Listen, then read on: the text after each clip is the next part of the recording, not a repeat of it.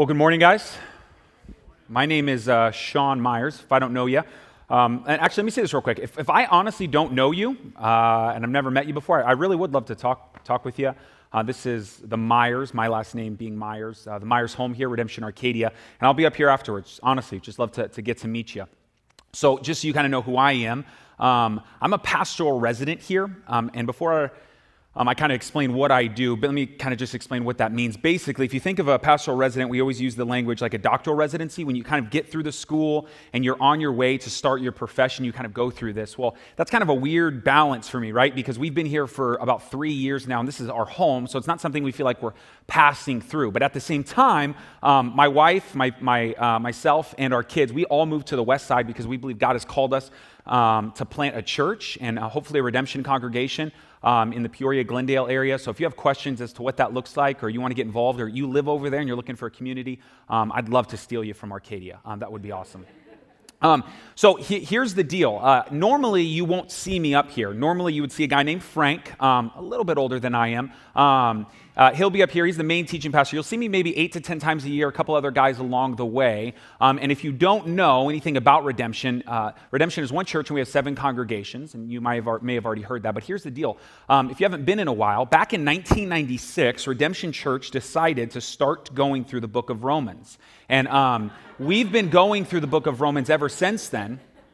And it's just, it's, it's just been 76. It's just been this journey that we've just been trucking through, right? Uh, no, we, so we, we're going through the book of Romans. We've been in it for about a year and a half now, and it's really great. And um, we got a lot to cover because this passage is, is kind of a border passage. The first part of the passage really talks about what Frank brought before us last week, and the end of the passage talks a lot about what we're going to get into um, next week. So here's what I want to do. If you can open your Bibles to Romans chapter 10 and look at that passage for me, and, and here's what I want you to see in that passage so you know where I'm coming from and what we have done up to this point. Um, I want you to look at verses 19, 20, and 21, and we're going to start there.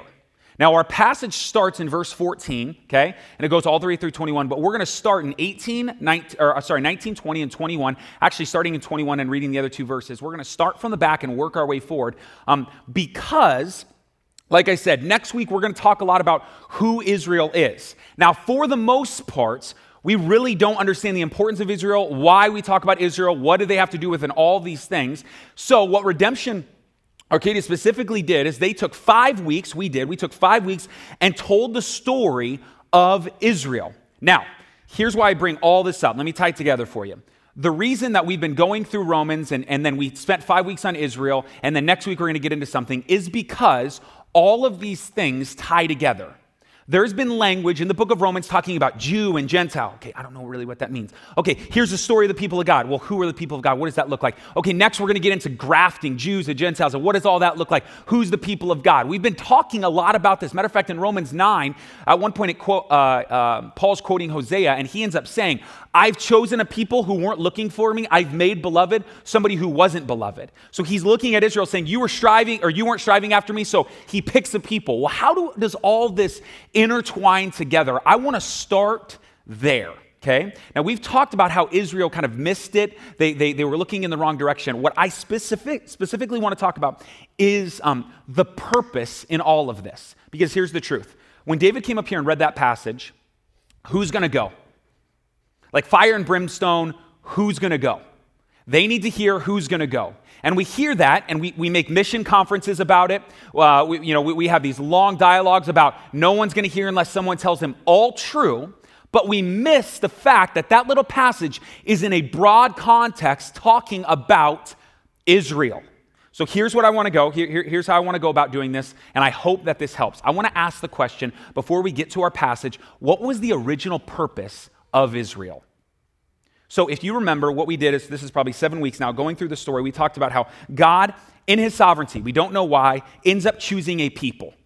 Okay? There are a lot of other nations on the earth. For whatever reason, he isolates a people, a man specifically, Abraham, and says, I'm going to use this people. Now, he chooses this people to be saved, not as an end in of itself, but as a means to an end. And what I mean by that is Israel has been selected, and what God declares over and over and over again is this truth that they have been selected so that the nations around them, as they surround Israel, look into Israel and say there's something different about Israel.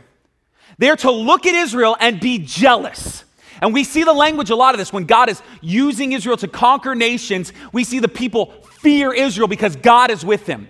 People over and over, kings and rulers, fear it, fear certain men and women in the Bible who are part of Israel because God is with them. And this is the crux. This is the rhythm that God is looking for. That as people who are Gentiles, anyone who's not a Jew, not an Israelite, would look into this camp of Israel and say, there's something different going on and be jealous and long. So originally, God's purpose in all of this was to bless a people so that they would be a blessing. They would bless a people so that they would look at them and say, I want what they have.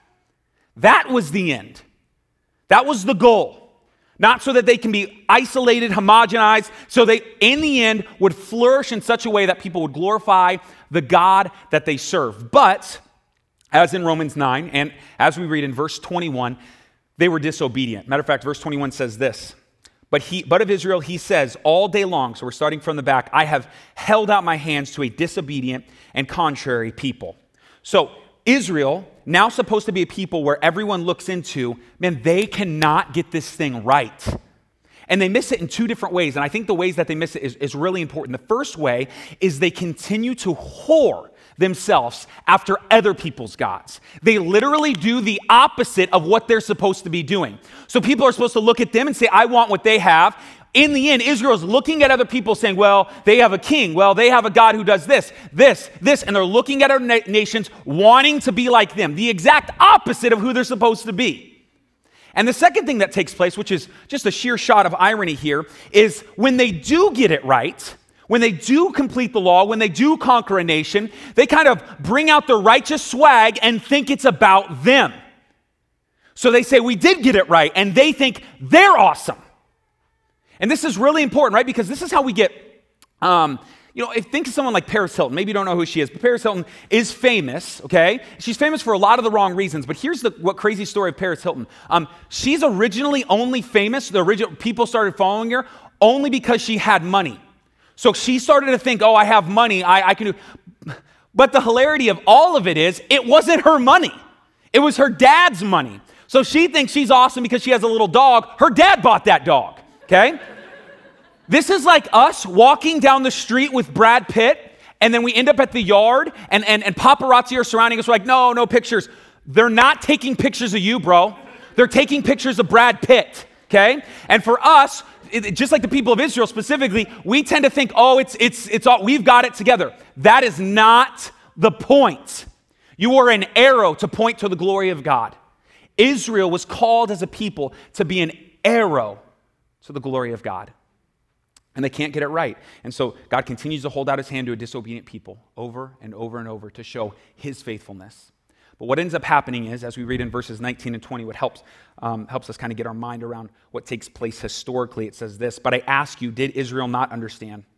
First, Moses says, I will make you jealous of those who are not a nation. With a foolish nation, I will make you angry.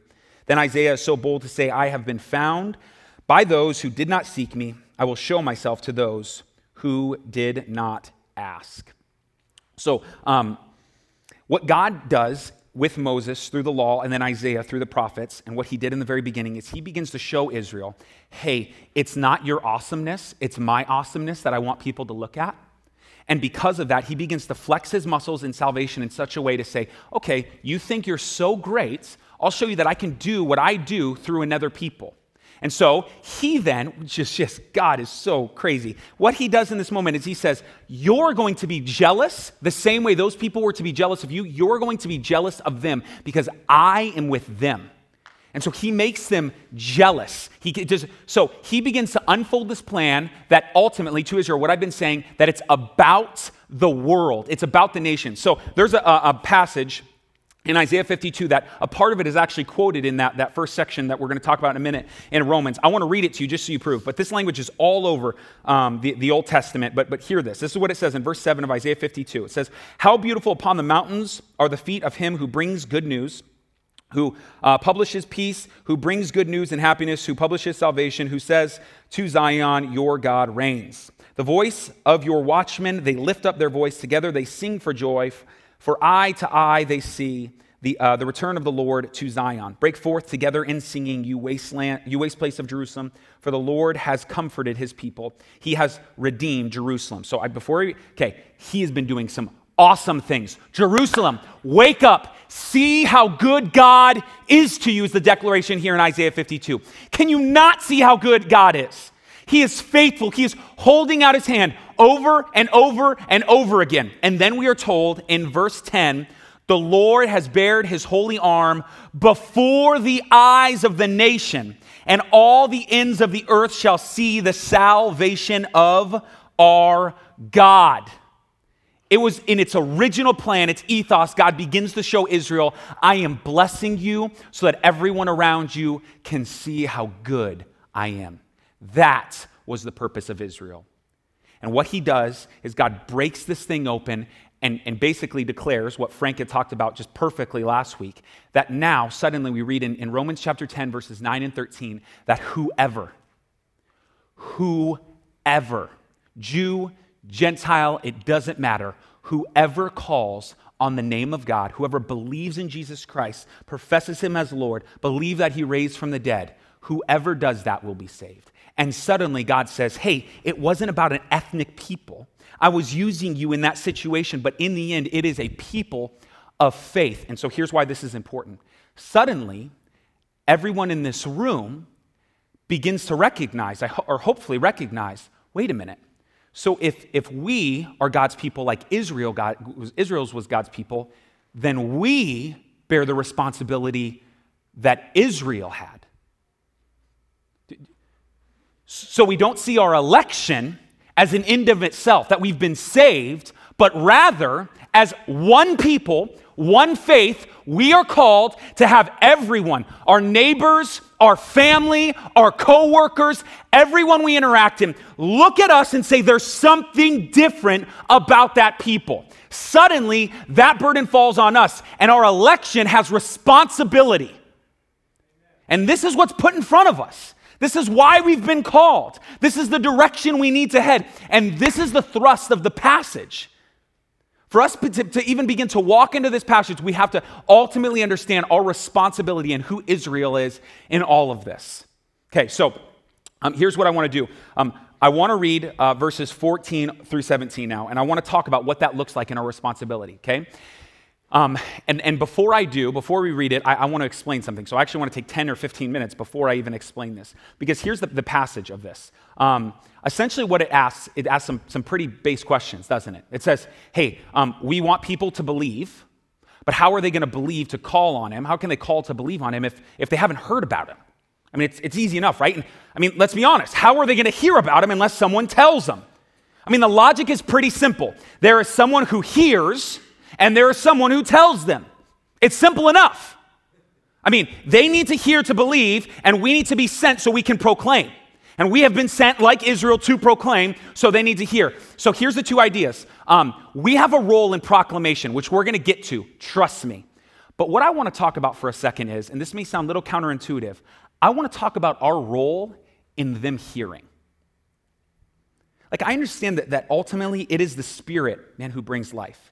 It is the Spirit who gives them ears to hear, and we can try to manipulate or manufacture any type of process, but in the end, it is God who saves, and it is God doing what He does. But what role do we have in them hearing? Because we, we kind of run it, we have a tension, don't we? Uh, I mean, the tension that we're living in is the fact that we live in America, a culture, for the most part, has heard the name of Jesus. So if we follow the logic of Romans chapter 10, verses 14 through 17, even adding 13, that whoever calls on him, they know the name of Jesus, whether this be on Family Guy, Modern Family, Simpsons, whatever it is, people know the name of Jesus. And for the most part, they know what he has done. Yet they're hearing and they're not believing. So we feel like, man, we have this message that if they would just call on Jesus, if they would surrender their rights, they would have joy to the fullest. Why don't they believe? They would have a peace and they would know truth. And here we are pleading. Why can't they hear this? We're frustrated. Why aren't they hearing? And I want to, can I just put in front of us? I think some, in some ways we do have a role in them hearing. You know, um, I was born and raised here in the valley, and uh, I I got to be straight with you. I love, and I think most of you would probably agree, um, I just love the smell of rain, Arizona rain. Um, the creosote bush or whatever it's called, I always mispronounce it. But when, that, when the rain hits and that bush goes off and you smell it, I just, I love it. I love it. And um, there's a, a girl, um, this lady in, in uh, the Ellis community named me Kate. Um, and one time we, we, you know, we were hanging out and I was talking about how I love the smell of Arizona rain. I just, it's just awesome. And she's from Portland. And I'd never kind of processed that the way I smell rain isn't the way that she would smell rain because I smell it because the bush that's here, and this is how I process smelling rain. And she says something blasphemous to me. She says, No, the rain in Arizona smells like a gutter. And I, in that moment, I wanted to act like a Catholic priest and be like, Well, you've lost your salvation. Congratulations. Okay? Um, but I didn't. Apparently, that's not in our doctrinal statement. Um, and, and she begins to say, like, no, Portland rain smells. And she, be, okay, now here's the deal. Without the creosote bush or, or just in general, I love when it's 110 and it rains and it hits that hot pavement. I love that smell, that guttery Arizona smell, okay? Um, now for her, she's smelling the same thing I'm smelling. But I like the smell. She doesn't like the smell. So, in the same way, we're hearing the same message. It's about Jesus. But for whatever reason, we begin to process and hear, yeah, but they don't like that message. And, and, and I, I got to be honest with you. I think it's because we get lost in the idea thinking that um, when, we, when we talk about being a light to the nations, it has everything to do with us just proclaiming the gospel. That in a lot of ways, we're not even a people worth listening to. And we forget that at the very ethos of Israel and who they were, they were a people that the people would look at and be drawn to. So it's not a get on a megaphone, but it's a look at them and see. So um, if you were to read Isaiah, matter of fact, we'll read it. In, in, Isaiah chapter 19, verses 4 and 5, God makes this declaration again, ultimately, that it's going to be for a people. And this is what it says in Isaiah 19, 4 and 5. You yourself, talking about Israel again, kind of tying all this together, have, um, have seen what I did to the Egyptian. Egyptians and how I bore you on eagle's wings and brought you to myself. So he first makes a declaration of the gospel. Remember what I did. Remember how I brought you to myself? I saved you. Remember that, okay? Now, therefore, if you will indeed obey my voice and keep my covenant, you shall be my treasured possession among all the peoples, for all the earth is mine. So, catch the second half of that verse, if we can leave that up there. Catch the second half, half, half, half of this verse. I'm going to read it again. You shall be my treasured possession among the peoples. So let's ask ourselves the question How can we be like Israel? How can we have people look at us? And in this moment, we're told that is the declaration. Well, here's what's crazy. The next book over in Leviticus, the same chapter, chapter 19, chapter 19 of Leviticus is actually commenting. So it's expounding on it, it's explaining chapter uh, 19 of Exodus in this specific passage of how we can be a people. Okay? And so I want to ask the question before we get to the proclamation of the gospel, how are we hindering the hearing of God's word? What part do we have them in hearing? And I want to just put this in front of us. What was Israel's role in being a light to the nations? What did it look like for them? So here's a couple things. Um, so in, in uh, Leviticus, this is all Leviticus 19. We are to be holy in, okay? Here we go. In verses 3 and 32, in family and community. In 9 and 10, in generosity and, uh, generosity and agriculture. In 11 and 12, in social relationships. In verse 13, economic justice and employment rights. In verse 14, social compassion to the disabled. In verses 12 and 15 in, in Leviticus 19, neighborly, or I'm sorry, so, uh, uh, judicial integrity in the legal system. The neighborly attitudes in 16 through 18. Sexual integrity in uh, verses 20 through 22 and verse 29. No ill treatment of ethnic minorities in verses 33 and 34. And then commercial honesty in trades, when, when you make trades, uh, basically doing business. What part of that do we look at Israel and say, like, yep, they were just out going to the nations proclaiming. What part of that screams, go and give a track and don't live a life worth following? What part of that screams, it's all about what you say and not who you are? Because we look at this and say, man, the way that we love our spouse matters. The way we do business matters. The way you go to work matters.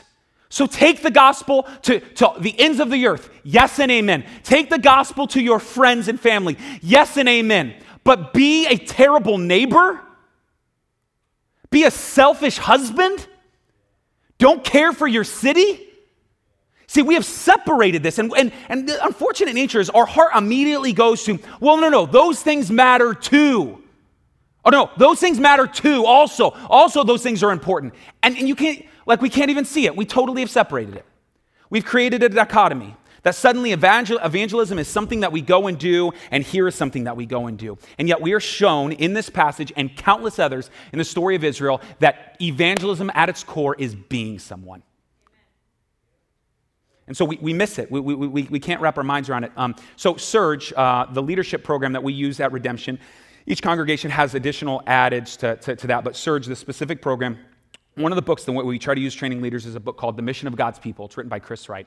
And in the 12th chapter of this book, he uses this passage. Um, and he talks about how can they hear, and, and he goes on this whole thing. And he uses the whole chapter talking about missionaries. Okay? Well, when you flip over to the next chapter, in chapter 13 in this book, um, he basically goes on to say, listen, I talked about missionaries for this passage, but we need to understand something. That's only the half of it, if that. There's something way more than that. And literally, this is how he begins the next chapter. I, I want to read because I think this will, will help you. This is honestly how he starts the next chapter. We ended our last chapter thinking about those who are sent as itinerant Christian missionaries, those who have traveled across borders for the sake of the name of Jesus Christ. But the mission of God's people is far too big to be left only to missionaries in that sense. Most Christians live in the ordinary, everyday world, working, making a living, raising families, paying taxes, contributing to society and culture, getting along, doing their bit. Most of us invest most of the available time that matters, our working lives, in a place and a task that we have been led to believe does not matter much to God. The so called secular world of work, while struggling to find opportunities to give some leftover time to the only thing we are told does matter to God evangelism. So, if, if he's right and what he's putting in front of us, I believe is true, we have, we have processed talking to people as a set, go, instead of be. And can I just say this? If this is if this is how God views public life, how should we? I mean, the truth is, if, if God doesn't save anyone and bring salvation to anyone he doesn't love, I wonder if we should try. My prayer is that we would cultivate relationships and we would move in directions um, to proclaim the gospel, but we would have a life worth following. That we would understand our works matter, that what we do matters. And that though the Holy Spirit opens their eyes, we wouldn't be, or opens their ears, we wouldn't be the earplugs to, to clog that up. That they wouldn't hear our political bents. That if they're gonna reject anything, let them reject the gospel. At least let them get there. Don't let them see our lives in such a way and be like, there's no difference here. Some of us even continue to find our hearts like, I think it's better over there, just like Israel. We, we can't see that the thrust of what's taking place here is God's putting before us to be a people worth following. That that is what Israel was called to, and in the same way now, God's people in general. This is what we have been called to. So let me read the passage now. Um, lest we think, uh, you know, in one, in, in one way or the other, we, we think because we go have a beer with someone or we, we, uh, we say hello to somebody in the break room, that that's ministering the gospel. I want to get to the thrust of the passage because this is kind of like a, a social justice theme in Christianity that's taking place. Like somehow, you know, we were in the break room the other day and you said hello to me. Most people say hi. Do you like Jesus? Yes, yes, I do. Like you pass your stapler and there's like, praise God who, like that's not happening, okay? Like, uh, so, so for us to have works to be put in front of people, there is clear, specifically with this, um, with this passage, there is a clear proclamation that needs to take place. And so that's what I want to talk to, but I want to not lose focus that our life, our work, our duties, our actions is someone who we are. And what I'm about to talk about, or at least what Romans is about to talk, talk about, is not separate from that. We're not going to go, okay, that was living your life. Now let's talk about proclaiming the gospel. Don't do that. That's not what's taking place. This is who we are. This is who we are. This is what happens. Romans chapter 10, ping it up now in, um, in, in verse 14. How then will they call on him in whom they have not believed? And how are they to believe in him of whom they have not heard? And how are they to hear without someone preaching? And how are they to preach unless they are sent? How beautiful are the feet of those who preach the good news, but they have not heard, or but they have not all obeyed the gospel. For Isaiah says, Lord, who has believed what he has heard from us? So faith comes from hearing, uh, and, and through hearing of the word of Christ. So, can I just, let's point out some obvious. Over and over, I'll, I'll read just some of the, the blatant verses that, that say this. Um, we have for them to hear the gospel, um, we have to preach the good news. There's a hearing from us, um, from hearing to hearing. There's a hearing of the word of Christ. Um, we even find that as Jesus comes on the scene in Mark 1, there's a clear, he proclaims the same word here used in Romans uh, 10, that he's proclaiming. The idea is to herald a verbal proclamation. So, this takes place. And can I say this very quickly? Um, just a, a pastoral side. Listen, I've been on the other side of the game, bro. I've been on the other side where literally a church where we were at, um, you were not allowed to buy a bracelet, but there's a certain bracelet you could earn, and it said, I got me one on it. And if you told someone about Jesus, you got an I got me one bracelet. And if you brought a couple people to Jesus, you got an I got me one t shirt, but you couldn't buy them. Now, it would be hilarious if it wasn't true. Because in the end, we see geographical territory to be conquered, and that's how it goes. And I've been on that side to, to proclaim, and I don't want to lose this focus, but, but hear me when I say this. At Arcadia, can I just say, man, I don't, in my opinion, we do this really poorly. I mean, we care for the culture. We care for arts. We care for people. We care for our neighbor. We're investing our time uh, in LGO. We're putting ourselves in places that, that are visible to the community. Yeah, exactly. Um, we're, we're, we're doing this and we're investing in the community, making relationships. But in my opinion, man, we do not proclaim the gospel very well. We do this side really well. We are a light in that sense.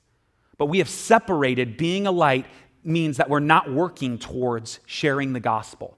And I've been on both sides of this. It was, geez, maybe five or six years ago, I was the guy on Mill Avenue on 4th of July. And I was open air preaching two years in a row, 2007 and 8, so however long ago that was. And I was up there open air preaching. Now, there's another guy open air preaching who was calling like everyone whores and stuff. And I was like, I'm not with that guy. Um, but I was, I was proclaiming the gospel, literally. Thousands of people are walking by. And sometimes I would pull people to the side and I would talk to them about Jesus. I was that guy okay? No relationship, just talk to him like that. Brass tacks. But hear me when I say this. I've also been the other guy.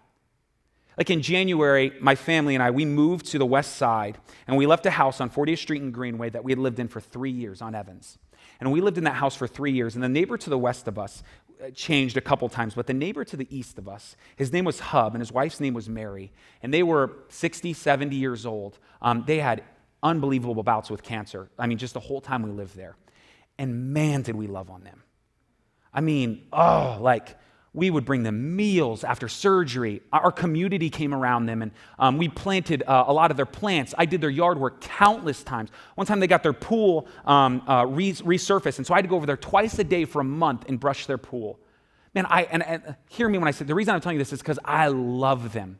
But in three years, three years, three years, not one time, not one time did I bring up the gospel to Hub. Not one time. I, my kids love him. They still ask if we can go swimming at his house. Like, I feel like we cared. He knew I was a, a Christian. He knew we had a community group. He sent his son in law over to our community group one night. But not one time did I ever ask him where he stood with Jesus Christ. And, and I separated it, didn't I? Because I, I man, I, I, did this really well. I, I, I, lived before him and I cared for him and his wife, and, and we took care of him, and he knew that, that, that, um, that we loved him. But now, one time did I bring the gospel in a proclamation form in three years. And now, I think some of us in this room, because our proclivity is that side, that we would say, um, well, I'd rather be that guy because then you're planting seeds and someone could come along. Let me just tell you personally if I had to choose, though I don't believe these two things can be separated, if we had to separate them, I would prefer, I'm just telling you, I know and love Hub, I would have preferred to be the other guy. I would prefer to be the guy just to proclaim the gospel. If I can go back, I would rather have been that guy, proclaim the gospel to him, and, and man, maybe never ever help them. And I know that I'm just telling you personally where I stand. Like I live in regret in a lot of that. And I'm not saying that's healthy. I'm just telling you my story in that I've been on both sides. And to treat this um, like it's something like a sidebar is not okay. Can I go fire and brimstone on you for a second? Listen to me. Um, the proclamation of Noah is the same thing. Hear me when I say this. There is a storm coming. Get in the boat. That's the message. There's a storm coming. Get in the boat. And you play games with eternity when you begin to act like you don't need to say anything. Now, listen, I'm not trying to fear monger anybody because I've been in those situations at camp where a guy would come up, he, he showed this audio um, of, of these guys who dug really deep down into earth. And he's like, listen, and they dropped this microphone down there, and you can kind of hear hell, right? And I'm 17 years old, and he's telling me, man, these people are going to blame you that they're in hell. And I walk out from camp, and I'm like, hey, nobody not hearing the gospel that I meet anymore, okay? I'm not trying to cause the fear mongering. I'm trying to tell, tell you to take this serious because the passage put in front of us is one of proclamation. It's one to tell us in this moment, you've got to say something. Paul literally prays for opportunities to minister the gospel, which tells us two things. One, not every opportunity is an opportunity to minister the gospel because he's still rubbing elbows with constant people. But two, it shows us there is a time to do that. And every relationship that you cultivate, every relationship that's built up, is working towards hey, I want to tell them about Jesus. Not so you can get an I got me wearing bracelet. Not so you can stand before Jesus Christ and say, see, look what I did. No, hear me when I say this because you love them. Because you've built a relationship and a friendship and you love them. And, and if you love them um, and you believe what you believe, then it is to be taken serious. Uh, I don't know if you've ever seen the movie Radio, um, but it's, it's a really great movie. It's a movie with Cuba Gooding Jr., He plays an immensely handicapped man. It takes place in a small little town with this guy named Coach Jones. And uh, Coach Jones is um, the, the head football coach of, of uh, the fo- high school football team there in this small little town. And um, he basically ends up running into radio. It's a true story. There's really great footage after the movie, but um, he ends up running into radio and he takes radio kind of under his wing and he lets him be the equipment manager for the football team. Well, the town just gets heated about this. And, they, and Coach Jones just takes, it's played by Ed Harris, he just takes tons of flack for this. And his family's upset with Co- Coach Jones, and, and his daughter's upset with, with, with him. And so um, Ed Harris, who's Coach Jones, is sitting in the truck one, one of the scenes with his daughter. And I don't know if this is part of the true story of the true story, but the story he tells is, is um, very moving. It, he, he, says that um, when he was 12 years old, he had a paper route and he rode his bike from place to place to place from each house, obviously passing out papers. But the town was a lot more sporadic back then, he tells his daughter. And so um, he says he would have to take back roads. And he said one of the times when he was taking a back road, he was dropping off a paper and he heard this kind of rustling in a shed. And so he goes over to the shed, and it's kind of um, you know protected by barbed wire to maybe keep rodents out. And he doesn't know what it is, but he's 12 years old, so he's curious. And he goes up, and he says, as he gets closer to the shed, he sees fingers come through the barbed wire, um, through the, the chicken wire, and, and he looks in and he sees it's about a kid his age, and there's something mentally wrong with him and no one's home, and he realizes that um, his parents have locked him up and they just feed him there and they leave him there in the shed. And, and Ed Harris goes on to say um, he looked at him and he said he felt like what he looked at him for eternity, and he just stared at him, stared at him, stared at him. And then he said, then he said he kind of came to, he took some steps back, he picked up his bike, threw his paper back, threw his papers back on his back, and he rode off. And he, he says a crazy statement. He says, I ran that paper route for two years and never did anything. And, and now he, he, this is obviously why he continues to interact with radio. And I'm, I'm not trying to fearmonger you in saying this, but I'm saying, listen to me, hear me. You have the talents you have, according to Acts 17. You've been put in the place that you are at the time which is now for a reason. Do you think you just get technological things because you're like so awesome? Like, do you honestly think that? Do you think you have physical gifts because you willed your arms to come out in your mother's wombs? Do you think it was you who gave you the abilities that you had? No, it's not. Let me break it to you. So, the truth is, God has given you these abilities. Like Israel, we have been blessed. For what reason? Because maybe two, three, four, five, ten years go by and we never say anything. But God has given us a platform with people and we never say anything. So, how can they hear if we never say anything? Because we've been sent. This is our role. It is, it is an end. Our salvation is simply the means to get there, that we are to be a light to the nations. We have the talents we have for, for the foundational undergird to, to, to, to provide a voice for people who respect and will at least hear, with, uh, hear us. Those relationships have been given by God for a reason. May we proclaim the gospel. So I, I want to say again this is not something we separate. Who we are, if we love people, we will tell them. And, but, but can I say this? Don't hide your cowardness in the Holy Spirit's not telling me to do it yet. Okay? I know that's rough, but like I've been there. Oh, no, it's not yet. I, I will. But the Holy Spirit's pressing on you. Don't blame the Holy Spirit because we're afraid. There's a boldness that, that we've been given by Jesus Christ through the power of the Holy Spirit to say things when the time comes. Let me finish with the last verse. Um, this is what it says uh, for us um, in verse Uh, 18. I think it helps us a lot too. But I ask, have they not heard? Indeed, they have, for their voice has gone out to all the earth, and their words to the ends of the world. What a, what a crazy way for us to even finish our time together, right? Because in the very beginning of all creation, just by the way creation is made, it, hear me, it naturally proclaims the Word of God. And when we submit to who God is and His commandments, this thing is a natural incl- uh, inclination. It's, it happens naturally. Uh, so even in Psalm 19, 1 through 4, that day after day the heavens proclaim the glory of the Lord, night after night they speak his name. Okay? Without a sound or word, for their voice is never heard. Yet their message goes out into the entire world. God did not have to fasten a tree to say, Go do this. A tree, by its nature, brings glory to God in all of its beauty. The stars, by their nature, do this by who they are. And God completely removes the burden of this message of salvation off us in the sense to say, Listen to me, if you would love me, if you would follow me before the nations, those opportunities will come. And then I want you to be bold because you love these people, and it is something that naturally happens. So um, I'm, I'm, seven years old, and I think a lot of you guys know my story, but I'm seven, not right now, I'm seven, that'd be weird. Um, um, um, when I'm seven years old, I'm living in this, this uh, little house with my mom and my brother and sister. Uh, it's a two bedroom house. My mom's boyfriend, my dad, my dad's girlfriend, my dad's girlfriend's two kids, my aunt, my uncle, and their five kids. Okay?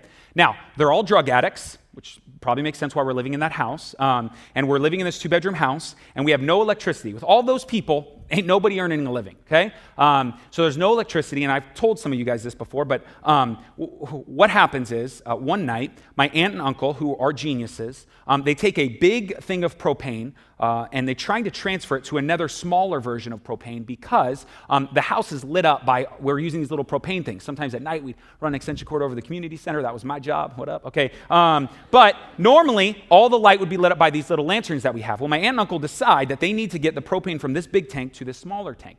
I've shared this with some of you guys. So, what they decide to do is they decide to push the two propane tanks together and just open both valves. Genius. Okay. Um, except not um, because they're doing it by candlelight. Okay? Okay. So I'm sitting in the living room on the couch. And um, my cousin at that time, the youngest cousin, her name was Tawny. She's two years old. Um, I'm sitting there. She's, I remember very vividly. There she is, sitting in her diaper, just filthy. Um, and I just see from the back room this blaze of fire.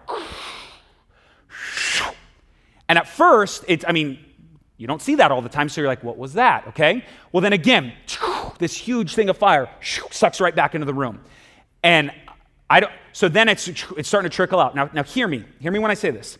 I didn't need to go to a conference for someone to tell me when you see fire in a house and there's a two year old, this is how you pick them up and this is how you take them out of the house. Okay? No one had to give me a seminar or walk me through 10 ways to save a baby's life. You know what naturally happened? I love my little, my little cousin there. She's a baby, baby who is helpless. I need to get out of here. I'm going to take her with me. No one had to walk me through that. That was a knee jerk reaction that I did.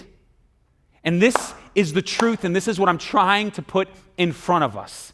We tend to overanalyze and we tend to, like, how can I, listen to me, be a Christian. Live before the nations. God will provide opportunities. Proclaim the message. They need to hear. They need to hear. You need to tell them. That's a reality. I don't need to, nobody needs to over and over tell you this. The Holy Spirit's been telling you this. They need to hear this. And, and we're told and we shove it to the side. May we embrace this truth about us. May, may we understand that this is at our, call, at our core who we are as a people of God. This is where I'll close. At the end of that chapter, in the mission of God's people, um, he, he, he makes a really good thing. And this is just what I want to put in front of you. And then I will pray. This is how he finishes the chapter. In chapter 13, from the quote I read um, from Chris Wright, this is what he says for us You set forth every morning into the public square that is both the world of God's creation and the world of Satan's usurped dominion, as well as the world of your participation in God's mission. You are the Daniels of the present world, or at least you can and you should be. You are the disciples of whom Jesus said that you are in the world, but not of the world. You live and work in the public square, but you take your ultimate goals and values in life from another source, the kingdom of God. You are the salt and light of the world. Jesus came to save us. May we proclaim that same message to everyone else we love.